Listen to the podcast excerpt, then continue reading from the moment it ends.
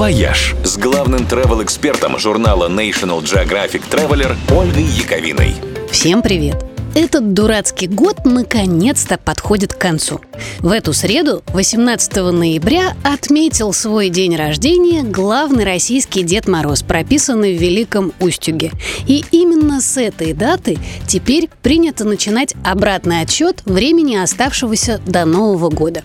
И хотя праздничные гуляния сейчас почти везде отменены, сами знаете из-за чего, лично я готова вычеркивать дни в календаре, оставшиеся до 31 декабря. Очень уж хочется, чтобы цифра года поскорее сменилась, а вместе с ней ушли в прошлое все те неприятности, которые принес нам незабываемый 2020.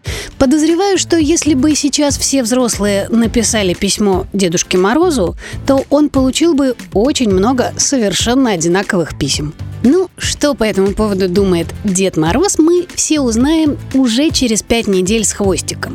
Ну а пока можно воспользоваться предложением от его коллеги, финского Санта-Клауса, настоящее имя которого Йоллу Пукки – в этом году мало у кого получится приехать к нему в гости, но зато каждый сможет с его помощью передать привет друзьям и близким, ставшим нынче недосягаемо далекими из-за закрытых границ.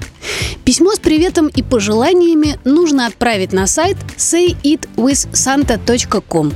Письма принимают с 18 и до 29 ноября, после чего финский Санта выберет самые интересные и свяжется с их адресатами, чтобы лично передать все добрые и теплые слова. А по всем остальным письмам запишет персональные видеоприветы, которые в декабре будут крутить на специальном канале в YouTube. А 11 декабря Санта выйдет в прямой эфир в инстаграме Visit Finland. Так что пора начинать учить стишок на финском. Хо-хо-хо. «Вояж» – радио 7 на семи холмах –